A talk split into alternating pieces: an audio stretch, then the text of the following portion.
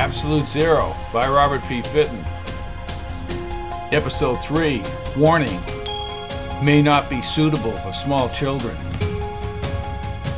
In the lower left corner of the screens in yellow letters was the exact time left to the fateful hour of 6 p.m. The giant red letters were removed and the screens were split into two separate vantage points, and the drama began to unfold. The prison corridor was on the right, and on the left was the scrawny Max Krager speaking to the crowd and pleading with the governor to stop the execution. Governor, it is six minutes of. Please stop this insanity. You are a highly moral and decent man. Please let Willie Newman live. You have the power. Course, the protest is persisting in an 11th hour attempt to save the life of Willie Newman. All the demonstrations, I might add, have been completely peaceful with no violence. I've been informed that Willie Newman has been taken from his cell by commission officials and is being escorted to the execution rooms. Said Shaw as the screens converted to a full shot of the corridor. Again, again, we caution you this is a gruesome sight. Crews are not allowed inside the prison, and what you are seeing is being broadcast by the Capital Punishment Commission from inside the prison walls. There will be no narration from this point, and we will return to you once the execution is over. The sound of distant footsteps could be heard at the end of the corridor. They grew louder as the door to the left of a window at the end of the corridor slid open. Two guards in bright orange uniforms held their prisoner under the armpits as they turned down the main passageway. Newman's head had been shaven since the morning interview, and he was dressed in a baggy, blue denim prison uniform. He looked smaller than he did in the interview, almost malnourished. Each of the iron bars rumbled open as the prisoner and the guards neared the camera. They rounded the corner to the execution room, and Newman gave a frightful stare to the camera. Panned to the right, catching the three men as the massive steel door to the execution room was bolted shut. A second camera picked up the event as Newman was seated into the hardwood chair. Heavy black leather straps were tightened over his frail body as the defiant look in his eyes became distant. As they lowered the bowl like hood with the attached electrodes to the top of his head, he again gazed into the camera, assuming a demonish character. They secured the bowl and attached another electrode to his left leg. All was made ready, and time was running out. Outside, the demonstrators were chanting, Let him live. However, the thick prison walls were impervious to the outside pleas. No further word was received from the governor, and the efforts appeared useless. Another camera inside the prison picked up the image of a stocky man, perhaps in his late 40s, who was vigilantly holding a bronze chain watch in his hand. To the rear was a large lever he would pull, sending thousands of volts of electricity through the body of Willie Newman. The screens were split again, and the man on the right, Newman, strapped hopelessly into a wooden chair, was on the left. The seconds ticked away until the hour of death approached. The stocky man, like a cog in a larger machine, looked over to the commission members as he squinted. They nodded to him and he nodded back, and he looked down at his watch until the minute hand reached 12. Then he swiftly pulled the lever. A minute billow of smoke rose from the bowl that was clamped tightly to Newman's skull. The feeble man's body stiffened to a rigid mass. The current surged higher and higher into his quivering frame. In a desperate attempt to retain life, which was so quickly fleeting his body, he clenched his fist. So hard did he squeeze that the normal pinkish tones were wrenched to a stark white shade of tightened skin. For a few moments, he seemed to be winning the battle of fighting the restraints, the stretched leather chafing and gouging his skin. However, he could not possibly combat the massive jolt of electrical energy that flowed freely into his inner being, and soon his ball-like fists slowly loosened and turned upward. A yellow, sizzling pus from the swollen blister of the second electrode began to flow down the smooth skin of his leg. His body was lethargic, and the men assembled could detect the unforgettable and pungent odor of burnt human flesh. Current was cut, a doctor for the commission rushed up to Newman put a stethoscope to his unmoving chest. He listened carefully, choking from the enveloping fumes, and he heard a faint heartbeat. Reluctantly, he shook his head. They would have to jolt him again. The stocky man, with absolutely no expression on his round face, wobbled up to the lever and pulled it a second time. Another puff of smoke rose from the prisoner's skull as the voltage increased. His skin grew scarlet, and every inch of his body looked as if it were being fried alive. The unusual smell of singed hair and melted flesh permeated the small room once more. Some of the men coughed and others gagged as the execution went forward. They let the current run for a few extra minutes as they wanted the man dead for sure this time. Finally, it was ordered shut off, and the doctor came forward one more time. He raised his stethoscope, and it did not take him long to reach the prognosis as he uttered the words everyone had been waiting for He's dead. In came men with orange uniforms as the doctor fled the ghastly sight. He undid the straps and quickly took off the bowl, exposing the charcoal abrasion that once was the top of Willie Newman's head. Anyone watching the broadcast could have seen the contorted face of Willie Newman at the time of death, forever frozen in time. Hurriedly, they lowered Willie Newman onto a stretcher and whisked him out of the room. They ran down the corridor at a rather quickened pace, retracing the route that Newman had walked minutes before. The barred doors were closed behind them as they hurried past the end window and veered around the corner. There was a slight delay on the television screens as the last camera waited for them to arrive in the hearse, which was now backed up to a loading dock. The delay was short lived as two more guards opened the rear door of the hearse. The other guards arrived with the body and slid the stretcher quickly inside, and the door was closed. Seconds later, the hearse pulled away from the loading dock, and the television screens went blank with snow. Television station returned to its normal coverage as the camera picked up the scene outside the prison. The demonstrators were melancholic as they had failed in their efforts. Krager and his lieutenants, in a state of disbelief, looked down at the platform. Amidst the gloomy scene, Shaw attempted to restart his commentary. He spoke in a low voice, clearing his throat several times, as his image was superimposed over the front of the prison landscape. Although he was a veteran newscaster, he was visibly upset. Not a very pleasant sight.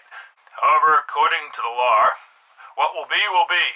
He paused as he was handed a yellow slip of paper and he looked down at the monitor as he spoke to the viewers. I have just been told that baseball star Brian Carey has informed Channel 7 News that he will soon be arriving to speak to the personage assembled here at the Craigville State Prison. Channel 7 will broadcast Brian Carey's remarks in their entirety before resuming normal broadcast operations. Carey, of course, is one of the greats of the game and began his career five years ago with the Miami Tropics, leading his team to three American League pennants and a World Series win over the Houston Astros last year. Not only is he an outstanding athlete in the game of baseball, but Mr. Carey has distinguished himself as a skilled race car driver, parachutist, mountain climber, to name a few of his activities. On the other side of the coin, he's been an outspoken personality, to say the least, involving himself in a wide range of social issues, including the banning of nuclear power plants, the curbing of the defense budget, and a host of controversial issues.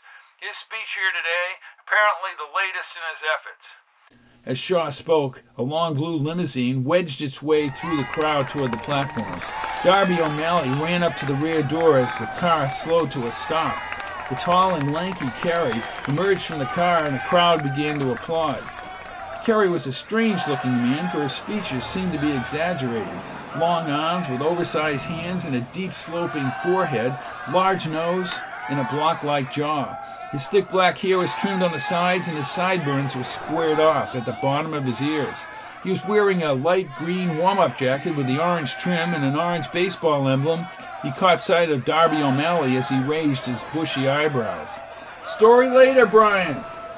Yes, that would be fine, he said in a low demeanor as he was surrounded by people. Had your supper yet, Darby? He said as he moved toward the platform. My treat, Shaw described the advancing entourage as the camera zoomed in on large orange letters covering the back of Carey's jacket, simply reading Carey. I believe that is Jackie Blair, the former Chicago Bears running back, and Al Devine, the shot putter, who you see in front of Brian Carey, clearing his way to the platform. Said Shaw as Carey climbed the steps of the platform, waving to the responsive crowd. He turned and shook hands with the much shorter Krager. Mr. Krager, my presence here is long overdue. I'm at your disposal in the movement. I can only hope that I can be of some assistance. Thank you. I think they want you to speak, replied Krager, who smiled for the first time that day, revealing a space between his two front teeth. Carey nodded and walked over to the microphone and adjusted it to his six foot four frame. They all looked up at this intense man, who some called a national hero, and others labeled him a good for nothing bum.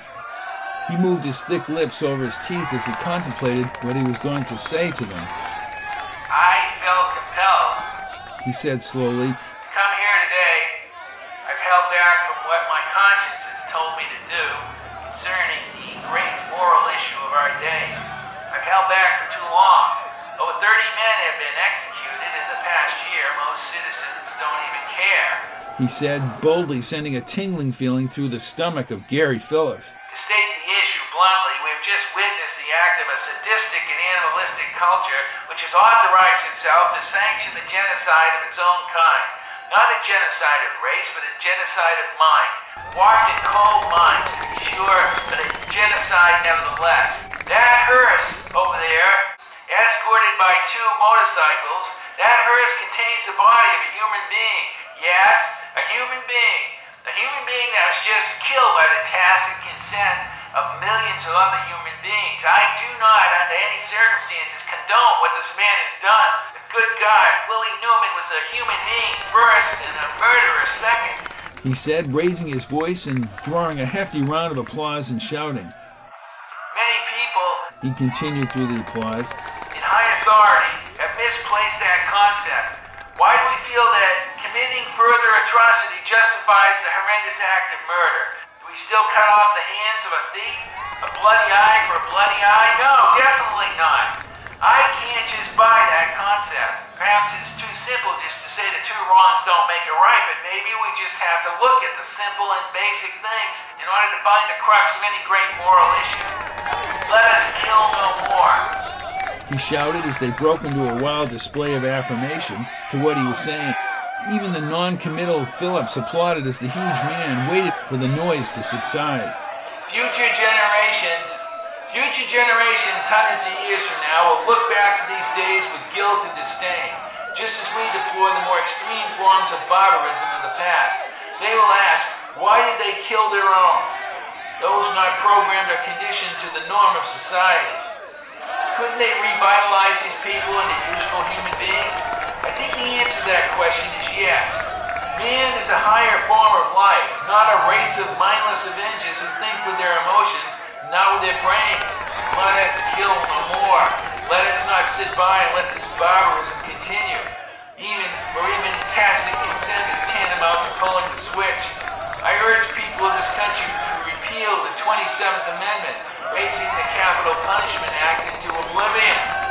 My friends, I do not claim to have all the answers, but I'm willing to search for the answers and speak up against immorality wherever it exists. Let us speak up and search for those answers together and let us kill no more. Thank you. Thank you very much. Shaw came back in the air to close out the broadcast. That rousing uh, appeal by Brian Carey, certainly more optimistic than we have witnessed here today. We wrap up Channel 7's exclusive coverage of the execution of Willie Newman. We now return you to our regularly scheduled programs. This is WFRZ in Craigville, New Jersey. From Phillips's vantage point, he could see Carey talking to the smaller Krager, who did not say very much, merely nodding his head to everything Carey said to him. Carey extended his hand to the life leader and then followed his friends to the limousine. Darby O'Malley was stationed next to the car as Carey approached. Well, have you got your pen and paper ready? asked Carey as Blair opened the door for them. I'll use this if it's all right, she said as she held up her cassette recorder. Yeah, that's fine, agreed Carey as they slipped into the car. As the door to the limousine closed, people filled in around it like water flowing to an unrestricted container. They tried to catch a glimpse of Carey through the windows as the car inched out and onto the road. Phillips watched the long car turn onto the driveway, eventually climbing the ramp to the interstate and disappearing over the hill. Phillips thought what powers Carey must command. Slowly he returned to reality, making his way through the crowd and back to the MG. But as the sun was setting, he did not feel like going back to his house and took off down the highway. Join us next week for another episode of Absolute Zero by Robert P. Fitton. Produced by Fitton Theater of the Words.